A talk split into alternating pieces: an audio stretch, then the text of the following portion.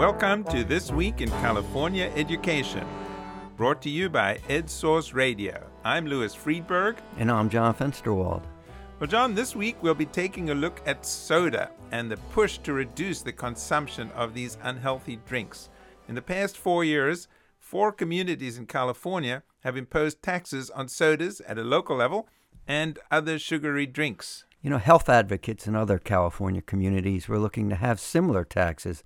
But as a result of an agreement reached in the legislature a few weeks ago, local communities will no longer be able to tax soda for another 13 years. We'll also continue our discussion about the state's new online community college and why much of a nation is watching California to see if it works. Okay, before we get to higher education, let's talk about soda. Four years ago, the city of Berkeley became the nation's first city to tax sugary drinks. Nearby Albany, Oakland, and San Francisco passed similar taxes soon after. So this was pretty much a Northern California Bay Area movement. But uh, the beverage industry has been working to keep this grassroots movement from spreading. Yeah, you know, one strategy the industry pursued was to be a major supporter of a larger business backed initiative that was scheduled to be on the November ballot. It would have severely restricted all local government taxes and could really have hurt government's ability to provide a range of services. In a compromise deal, the soda industry and other backers of the initiative agreed to withdraw it, and instead, the legislature agreed to place a 13 year ban on taxing groceries at a local level. That would obviously include sodas. It was a tough decision to make. In fact, almost all Democrats supported it, as well as Republicans. And uh, we have on the line David Washburn, our student wellness reporter, who is based in San Diego, to talk about what comes next. So, David, how are health advocates responding? Do they do they have other tactics that they're thinking about trying? They've responded by just widespread condemnation of this deal that went down in Sacramento. And they're also responding with an effort to put a statewide soda tax on the ballot, hoping for 2020. This has been announced already by the California Dental Association and the California Medical Association, and there is a lot of hope that the momentum from the taxes that had already been passed that they can recapture that momentum and perhaps pass a statewide ban. Statewide taxes are certainly harder to pass than local taxes, and also there's uh, the concern that will local communities get the money, get the revenue from a statewide tax like they would in a local tax? But they're certainly optimistic that they can perhaps get this statewide ban perhaps as early as 2020. So, David, would this be the first state to do a, a tax? If California were to pass a statewide tax, yes, we would be the first to have such a tax. It seems like this would be a huge battle, so absolutely no guarantees that something like this would get through. If the soda industry was worried about little Berkeley and Albany passing these taxes, they're going to be a lot more concerned about doing this on a statewide level. So let me ask you, are there things that local communities could do? You know, I know that there've been some push to have like warning labels on sodas. I guess that would be a statewide issue. Are there other things that could be done on a local level? Yes, it's important to note that there is already a statewide ban on sugary drinks in schools. And that's been in effect for years, since 2000. I think it was passed in 2004, and in 2005 it, it went into effect. And there are specific districts that have even gone farther. For example, banning flavored milk, which has higher sugar content. So there's a lot happening in schools to keep it out of, you know, to keep sugary drinks out of schools. And then, like you said, there is uh, warning label campaigns going on both at the local and county levels, and I think there's an effort at the state level as well. You know, the advocates, they're moving forward a lot of the educational campaigns. And so, you know, that's where they're at right now, pushing for the statewide tax and then locally trying to do, you know, the things that you were saying in terms of reducing access in schools, and then keeping the educational campaigns. Interestingly, polling has shown, their internal polling has shown that people in low income communities are very much in favor of taxes. Uh, relative to you know more affluent white communities, so there is the educational component that they can still push. Okay, well, David, thank you so much for your reporting on this. We've been talking with David Washburn, our San Diego based student wellness reporter. Thank you. John, on a personal note, one thing I've observed is that you have many adults, parents out there who are drinking these unhealthy sodas, and otherwise they may be into healthy eating, healthy lifestyles, and so on. But sweetened drinks, sodas seem to be really entrenched in a kind of an American cultural lifestyle. Well, I must say, when we never had soda around the house for my daughter, so she just never had it and has never wanted to try soda, and she's now in her 20s. But in truth, I don't think she got it from her dad. okay. well, I think it's going to be an uphill struggle to get a ban like this passed statewide, but certainly something to watch. And talking about watching, the legislature has been out on recess the past few weeks and so the legislature comes back next week and there'll be a flurry of activity. There'll be bills before the Senate and, and Assembly appropriations, and there'll be a lot to talk about. Next week, a lot will be resolved between now and September 1st. And very interesting because this is the last legislative session for Jerry Brown. And so this is his last chance to kind of put his stamp on the California landscape, at least from a legislative point of view. One place where Jerry Brown has left his mark is with the online community college that he was able to convince the legislature to approve in June. We will talk with EdSource reporter Nico Savidge about that next.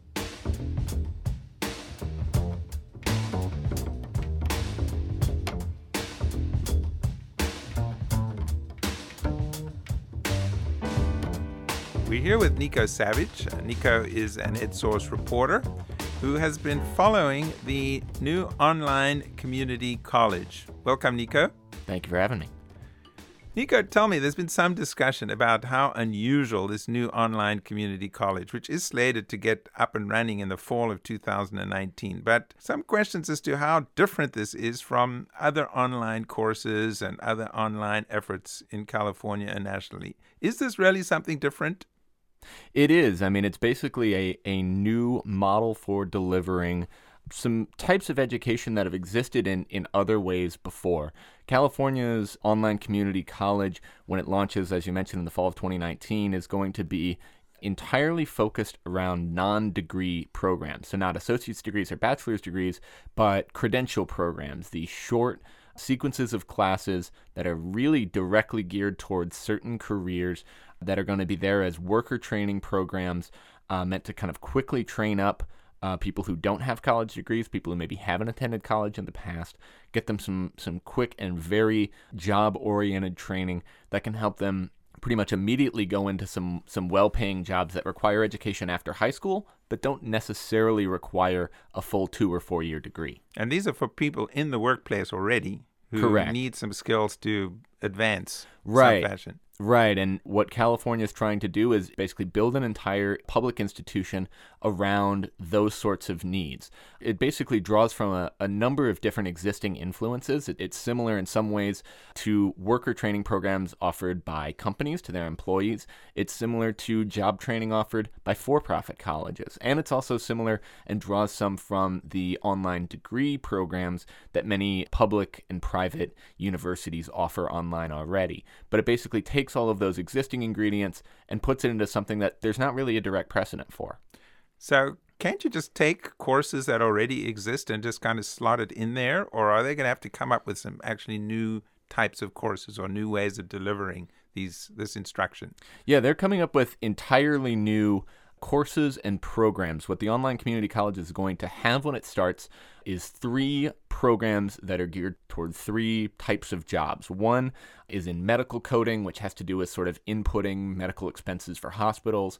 There's apparently a big demand for that. There's also information technology, that's the second program. And the third program that the community college system has just recently announced is one for frontline supervisors. It's a little bit more general, it can apply to everything from retail jobs to government jobs, but it's basically training to help people go from being that first rung on the employee ladder to being a supervisor in some of those environments. Okay, but just to push you a little bit, I mean, does sound like areas that a lot of people are concerned about. So, would the courses be completely different?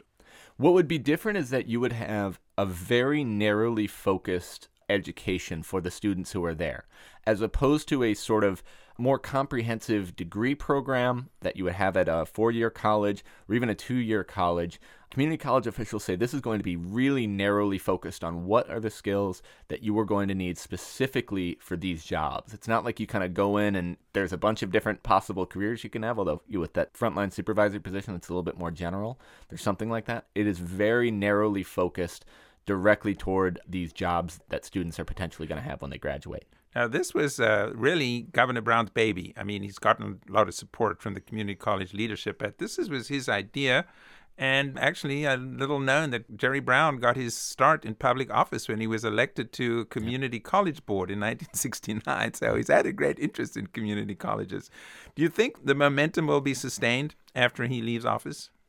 That's a good question. It's an important question too because this college is going to cost, I believe it's about a hundred uh, million dollars to get off the ground, and then twenty million dollars uh, a year for the next seven years. So there's going to have to be some sustained commitment to get this college going and keep it going over those years. Yeah, that's definitely one challenge. But what what are some of the other challenges as to what they are facing in getting this up and running? Sure. So the two big ones first is for the actual students who are going to be attending the college. Are they going to stick with and finish their programs? Online education, there there are some achievement gaps between students who attend college online versus in person.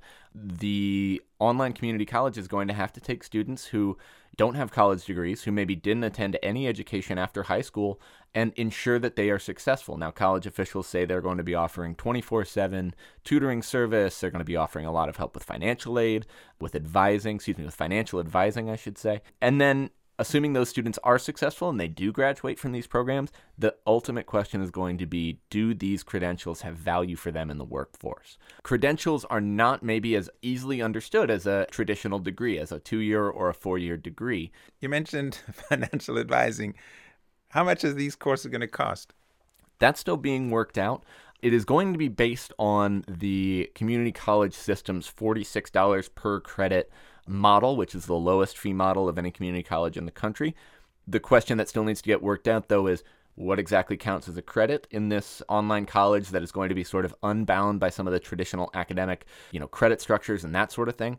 But it's probably going to be much less expensive than some of the other options that students have had in this in the past at places like for-profit schools that tend to be much more expensive. And you didn't mention this, but I imagine it's going to be a challenge to recruit people to take these courses. I mean, is the feeling you'll just offer these courses and you'll have potential population, I think, of 2.5 million of these right. so-called stranded workers, uh, 25 to 34 years old, but these are people who are not connected to higher education any kind. So has that issue been raised? So that's going to be a, a big question for the online college. They're going to have to cut through a lot of noise. It's a pretty crowded field, online education. You know, if you just Google online college, you're probably going to find a lot of different options, whether it's from four year universities doing online colleges to for profit institutions to pretty much everything in between. So they're going to have to make the case that this option is a better one for workers, that it can get them trained up and earning more money faster.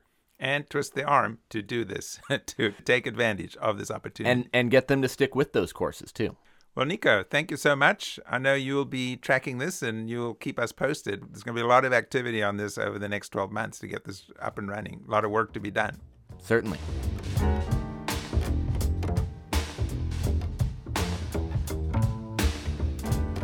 And that just about wraps it up for this week in California education. Thanks to our sponsor, the S.D. Bechtel Jr. Foundation. Our producer is Shuka Kalantari. Our music is from Nate Schwartz Jazz Orchestra. You can find us on iTunes and at edsource.org slash podcast. Thanks for listening. We'll be back next week.